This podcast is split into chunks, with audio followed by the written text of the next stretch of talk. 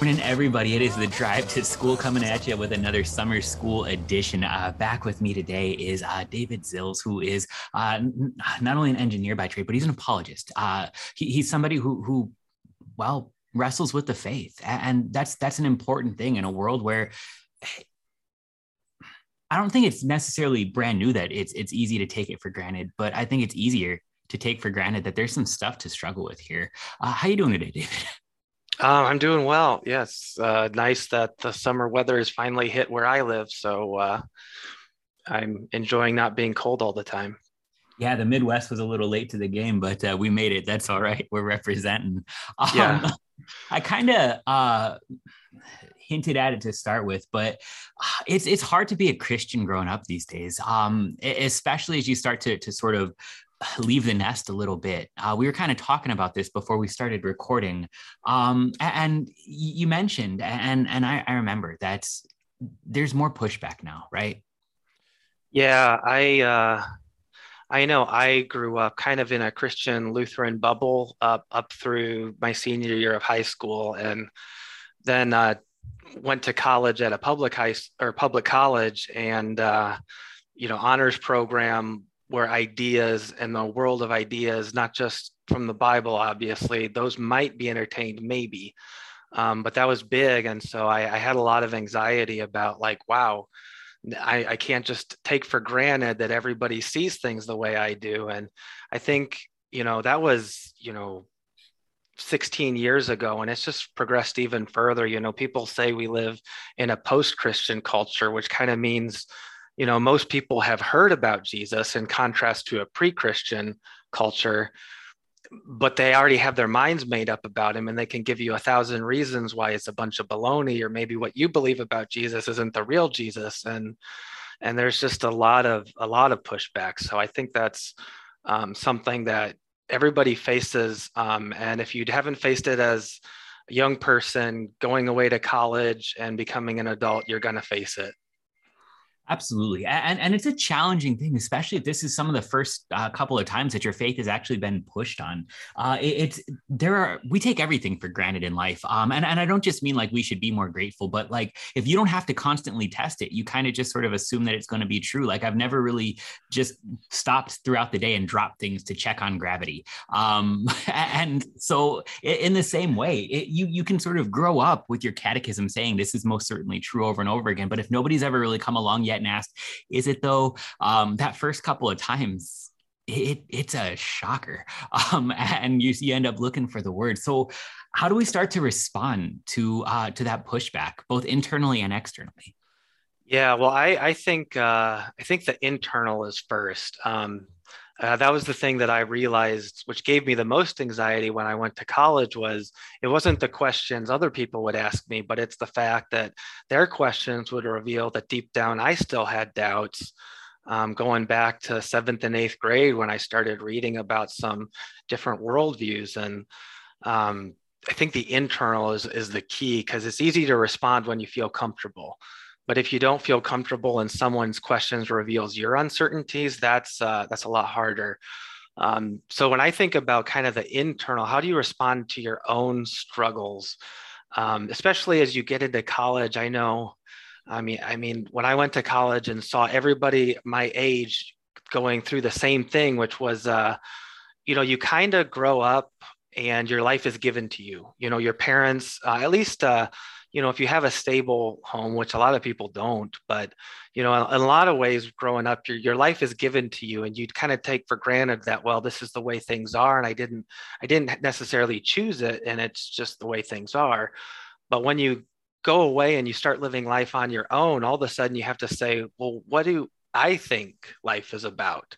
Not just my parents or my friends or my pastor or my professors, whatever um, ideological stripe thereof, but me, like, what do I think life is about? And there comes this point where I think, and it's healthy, it's really healthy. It can be very hard, but it's really important. And you kind of come to this crossroads where you're like, I can't just take it for granted because someone else said so. I need to know for me. And I think, uh, I think there are ways that I think there are two longings that everybody has about kind of saying what is life all about. And I think they're very consistent with driving us closer in a relationship with God, but there are some lies that our culture and I think Satan obviously is behind it. There are lies that try to suggest that these longings that we have don't have anything to do with God or our or our faith. They're they're that you have to find them out in the world. They're not something that you know the Bible speaks to. Uh, and the two the two longings that I think uh, are really important have to do with truth on the one hand and meaning on the other hand. Truth in terms of what's real, what mm-hmm. sources of information can I trust? Obviously, you know, and Lutherans as Lutherans will say, you know, going back to the Reformation, you know, the word of God is, you know, the source and norm of blah, blah, blah, blah, blah. You know, this is the truth of the revealed word of God. Um, but you know that that is a open question as far as our culture is concerned. In fact it's a settled question. It's the bible's most certainly not true. Um, and so there's this truth aspect of what do i trust for guidance about navigating life? And then there's a there's the meaning side which is what makes life worth living like you know you could have a truth that's very stale and kind of bland and abstract but you know at some point you have to live and you have you know things that make life worth living love and relationships and and hopes and dreams. And you know i think the two lies that satan can bring or our culture to detract us from bringing these things to god are on the truth side you know there's this idea in our culture that the Bible, faith in the Bible is blind faith. You just have to believe it. If someone comes along and is skeptical, you just have to say, well, you just need faith. And then, which is funny because I actually talked to some Mormons and I said, yeah, you know, I think I need evidence for my faith. And they said, no, you just need to have faith. And I was like, I think that's a dangerous game to play. So, you know, Mormons can say the same thing. So, um, you know, anybody can say you should just have faith. The question is, what is my faith in and uh, how do I know it's real? Um, and then on the other side, on the meaning side, there's you, you can kind of go to church and feel like, you know, faith is about being forgiven so I can get to heaven. But when it comes to my real life longings that, you know, about what makes life worth living, you know, the Bible doesn't really talk about that. You know, it's more about just getting to heaven and making sure that my sins are forgiven. And I think these are very narrow views of faith. These lies try to put God in a box. And I think something that's important in navigating this process of going to college and answering for myself what is life all about is allowing is allowing god to be bigger than these boxes and realize no every aspect every longing that he's given me both for confidence and a reliable truth and for something that's worth living that can kind of make my heart sing you know those are those are god given and they're meant to be they're not absent from a relationship with him. They're not something that's like um, compartmentalized off to the side that we have to find on our own. That's a really i mean that's that's a lot of really important points and I, I, mean just to sort of pause for a minute and actually reflect upon the fact that when your beliefs are challenged you're allowed to struggle with them internally and, and, sort of get your house in order before you're supposed to like present a witness to the world that you're actually allowed to wrestle with these things yourself um, that, that church is supposed to be more than just sort of arbitrary jesus points so you walk out of the building with the exact same problems you walked in with and all the same comfort too. Um, the, the idea that uh, other people have faith in other things and it, it, should be something that's true. The idea that the Bible is true because the Bible says it's true um, isn't necessarily the best foundation for it. So if we're we're wrestling then with with truth and meaning and and how these two need to intersect in our lives, that means there needs to be a true faith, but there also needs to be a, a, relevant faith, a faith that that matters and connects to, to what we're after, because we have a God who actually wants to bring us comfort. And a God who won't bring us comfort is not a God who will address our everyday needs. And and a, a, a, comfort that's in something that's not real is not a real comfort at all. It's just sort of a blind distraction that's going to end terribly. Like you can believe with all of your heart that you are impervious to getting hit by cars, but if you play in traffic, that's a bad false comfort. You want a real one, uh, but you also want one that's that's going to make you feel safe in the road. So so how do we start to deal with then the intersection of, of truth and meaning in a world that is hostile to it?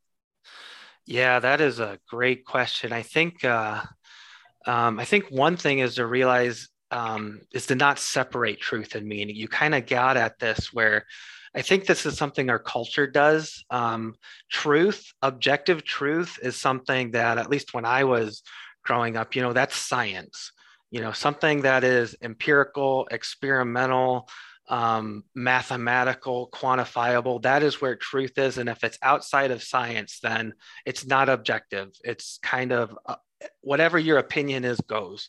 And so sometimes thinkers will call this the fact value dichotomy, where you drive a wedge between fact, which is knowable, objective truth, and that's where science lives, and then value, which is you know moral judgments and purpose and things like that. And our society has kind of said you know fact is scientific but science doesn't talk about morality and purpose and the things that make life worth living. And so those are things we're supposed to construct for ourselves. And you know however however we want to do that no one else can judge because there is no objective standard and so there's this idea of total freedom to construct a meaning myself. Um, and that drives a wedge between truth and meaning and the problem with that like you said is that if you have a comfort that's a false comfort it's not going to end well. You know it's got to be grounded in reality with who we are with real human nature.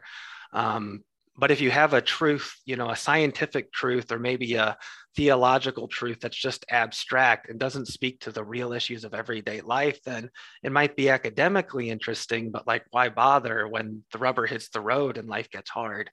And so i think i think you need both together. I there's this book by donald miller that i really like called searching for god knows what. And I, I really recommend that book. I read it at about the senior and high school age and he talks about how he he told god as a teenager that god didn't exist which is funny because he was telling god that god didn't exist. So um but he he basically um had a very formulaic um, superficial faith that was um, kind of you know you check the box. Um, and so as he kind of went and lived life he realized um, you know the, the storyline, the overall storyline of the Bible, not necessarily specific compartments of theology, but the overall storyline actually says a lot about who we are as people. And something he said in that book is this I believe the separation of truth and meaning is a dangerous game, and Christians are guilty of it too. Sometimes we talk about truth as like right and wrong belief and right and wrong behavior. And we don't address, you know, Jesus said, if you follow my teaching, you will know the truth, and the truth will set you free. So if truth feels like a straitjacket, it's not the truth that Jesus offers. And Jesus said, um, you know, I have come that they may have life and have it to the full or in abundance.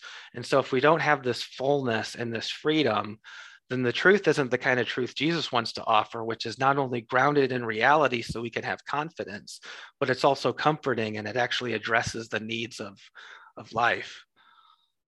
That's fantastic. Um, and there's there's an old theological term for this too. This was something that we actually wrestled with uh, even before uh, all of sort of the modern age. We, we talked about um, in Latin, it's fides qua and fides quae, the, the idea that there is a, a, confessed faith and a personal faith, and these actually do need to match. So, like, you can say, I believe in one holy Christian and apostolic church, just like the, the creed has taught you to, but if you don't actually believe in it, there's no real comfort for you. They're just words. It, it's, it, they're true. They, they, they are demonstrably true beliefs, but at the same time, if there's no comfort in the heart, then, then there's no hope. And at the same time, you can have a great personal personal hope, but if it's not going to be founded in something that is real, well, like I, have been to funerals before where people look really, really happy. And, you ask, like, why are you happy? And then they tell you what they believe and, and it has to do with crystals and whatnot. And you're like, oh, honey, no. Um, I know that you feel good about that, but um, we actually do want the, the uh, apostolic faith to match up with, with your faith.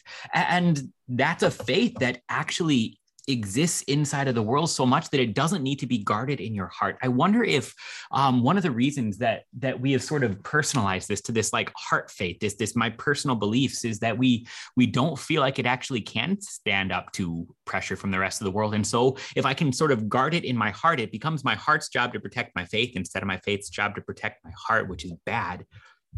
But it also leaves a, a faith that um, never really can actually stand up to outside pressure, can only retreat. Yeah, I think uh, I know in the American church, there has been a side to American Christianity, not just in the Lutheran church, but more broadly, that has defined faith in terms of personal experience. And it's kind of a strategic move in some ways because if it's personal experience, no one else can question it. Um, the problem is then if no one else can question it, what happens when you question it? Because um, if it doesn't stand to scrutiny, you can say, well, is my personal experience valid?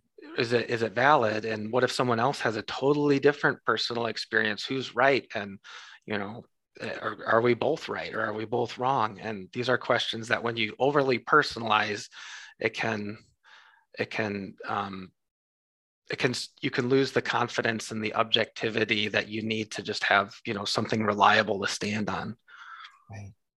So if we're kind of wrestling then with truth and meaning with, with our faith if we're, we're sort of at, at a, a, college or a high school where it's getting pushed on like what are some questions we can ask to kind of internally reorient and organize our, ourselves yeah so i think uh, on the truth question um, where i really got started making traction is by going back to Pontius Pilate's famous question, what is truth? Mm. And you kind of say, you know, let's not let's not assume anything about the Bible. Let's not assume it's the word of God. Let's just treat it like it's any other historical book. And this might sound like this is sinful. Um, that if we don't believe, if we don't assume the Bible's the word of God, then somehow our faith is lacking. But this is actually kind of a thought process you can do that allows you to examine the evidence in the same way anyone might, regardless of their prior assumptions. And if the evidence is strong, it'll back up the belief that, you know, in the New Testament, the portrait of Jesus as, you know, more than just a man and as someone who has special insight into God because he is God.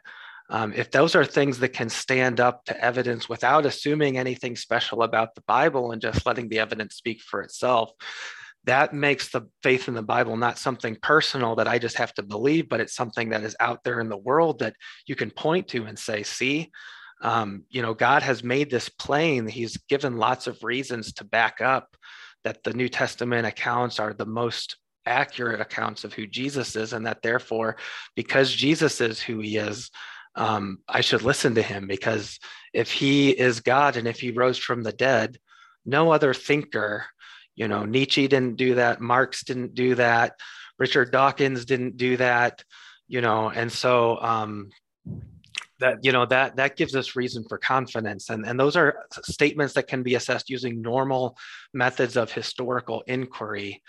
Um, so yeah, that would be, I think, on the truth side is just think about what are the standards for determining truth especially in the historical sense because christianity is a historical religion. It's not a abstract set of ethical um, maxims. Like some some some religions are more that way but christianity is very historical. It's based on events that the bible claims god did and if god didn't do those things then christianity is false. And so what are the historical tools that don't require prior uh, belief other than mostly common sense that we can use to look at the historical documents about Jesus in the Bible and elsewhere and say, you know, what's how can we make the most sense about who Jesus is given normal historical investigation? That's great. Um, because I mean, you got to realize that questioning whether or not the Bible is true was sort of how the early church interacted with it. It, it wasn't that uh, Peter said, "Well, all Scripture is breathed out by God," and everybody was like, "Oh, well, okay." Um, it, yeah, it was- no, that that that didn't. No, no one else in the Roman world believed that except the Jews, and the Jews um, needed to be convinced that Jesus rose was the was the Messiah and rose from the dead, and so. Yeah, so I think there was this idea. If you look at in Acts, there was a lot of um, a lot of looking for common ground. You know, with the Jews, they would reason from the Jewish scriptures to say, look, this is what you already believe. Look at how it points to Jesus. And then with the Gentiles, they wouldn't do that because the Gentiles didn't believe the Jewish scriptures. So they would look for common ground with the Gentiles and they would say, look, this is how you look at life. Let me show where there are holes and things that you already realize are missing that you don't have answers to and let me show how Jesus provides answers. And by the way, he rose from the dead, and we're witnesses of that. So they could point to their actual tangible experience. Right. And and once you establish that kind of truth and that that importance, meaning is going to start to follow, right? So then we can start to ask questions about that. Yeah, I think that's a good point. I think it's good to keep truth, investigating truth, um, prime primary, and let the meaning follow from that. There's a quote by C.S. Lewis that if you search for comfort, you will find neither truth nor comfort, but only wishful thinking and in the end despair. Huh. But if you look for truth, it's possible you may find comfort in the end. Now, it's possible that the truth is not comforting. You know, it's possible that there is no God, and when you die, everything goes away and life sucks in the meantime, by the way. So good luck. you know, or it's possible that there's a God who just hates us. And, you know, so I mean, it's sometimes hard to separate my desire for comfort with an objective investigation of truth. But if Christianity is true, the good news is that the truth really is good news. It's immensely comforting, way more comforting than anything else, any other ideas really on offer right now. Um, and so I think, yeah, focusing on the truth first, but if Jesus is the Son of God, if he rose from the dead, I think there are a lot of things that follow from that that give a lot of meaning to life. Um, so, for example, what are some questions that people deal with today? I mean, I think identity, significance, purpose. Um, who who isn't thinking about or talking about these things? And we all answer these things. And even, I think, as Christians, the sinful flesh infiltrates our sense of identity, where my identity is this thing that I can have confidence and This gives me value, but it's not God. Um, and so, you know, how, how, how does the truth of Jesus speak to those things? Well, identity, if we are God's masterpieces, as Paul says in Ephesians 2, then nobody else can say that we're junk and have any merit to what they say because the author of all things has said we're his masterpieces. And if we feel like we're not enough, and you know, you look in Romans 8, where it says, If God is for us, who can be against us? He didn't even spare his own son, but gave him up for us all. How we not also give us all things? And if you feel like you're accused and that you're you're not worthy, I mean, God has said you are worthy because of Jesus. So I think there are, or you know, let's say, you know, I'm I'm not accepted by my friends. You know, the Bible says even if my mom and dad were to walk away from me, God is so faithful, He will never even do that, even though the people closest to me, who I think I can depend on most, even if they were to do it, God is even more reliable and closer than that. And so I think there are a lot of these things where identity and significance and purpose, they really get back to relationships. Um, and what are what are the relationships that feel like they give us value and love and affirmation? And people can do that to some extent, but if God is who Jesus revealed him to be, then um, that's a huge anchor for when life is hard and people are mean and you know maybe the job search isn't going well and you start to wonder do i have anything to offer? Um, so yeah I, th- I, think i think they're very closely related. And the cool thing that gets me excited is that i believe the good news about jesus stands up to scrutiny as truth. And it also has immense resources for speaking to the aspects of life that make life worth living and that you know we all long for that meaning in life that's that, that's fantastic stuff um, david is there any kind of closing thoughts before we kind of wrap up today and, and we'll, we'll, we'll come back to this and sort of see where it where it leads but uh, thank you so much yeah no i think there's there's plenty to unpack but yeah that, that thank you i uh I, I think this is something I'm passionate about talking about on both sides of this. I think, you know, my journey has dealt mostly with, well, can Christianity stand up to scrutiny, the truth side? But um, the last couple years have taught me a lot more about, you know, it's more than just more than just truth. There's a lot about my heart that is at stake in in my relationship with Jesus, and God has a lot that He wants to speak life into that. Yeah. So it's allowed to mean something to you, but it's it's also allowed to be true so that it can mean something to you. Yes, that's, that's huge. Thank you so much for joining us. Yeah, no problem. Thank you.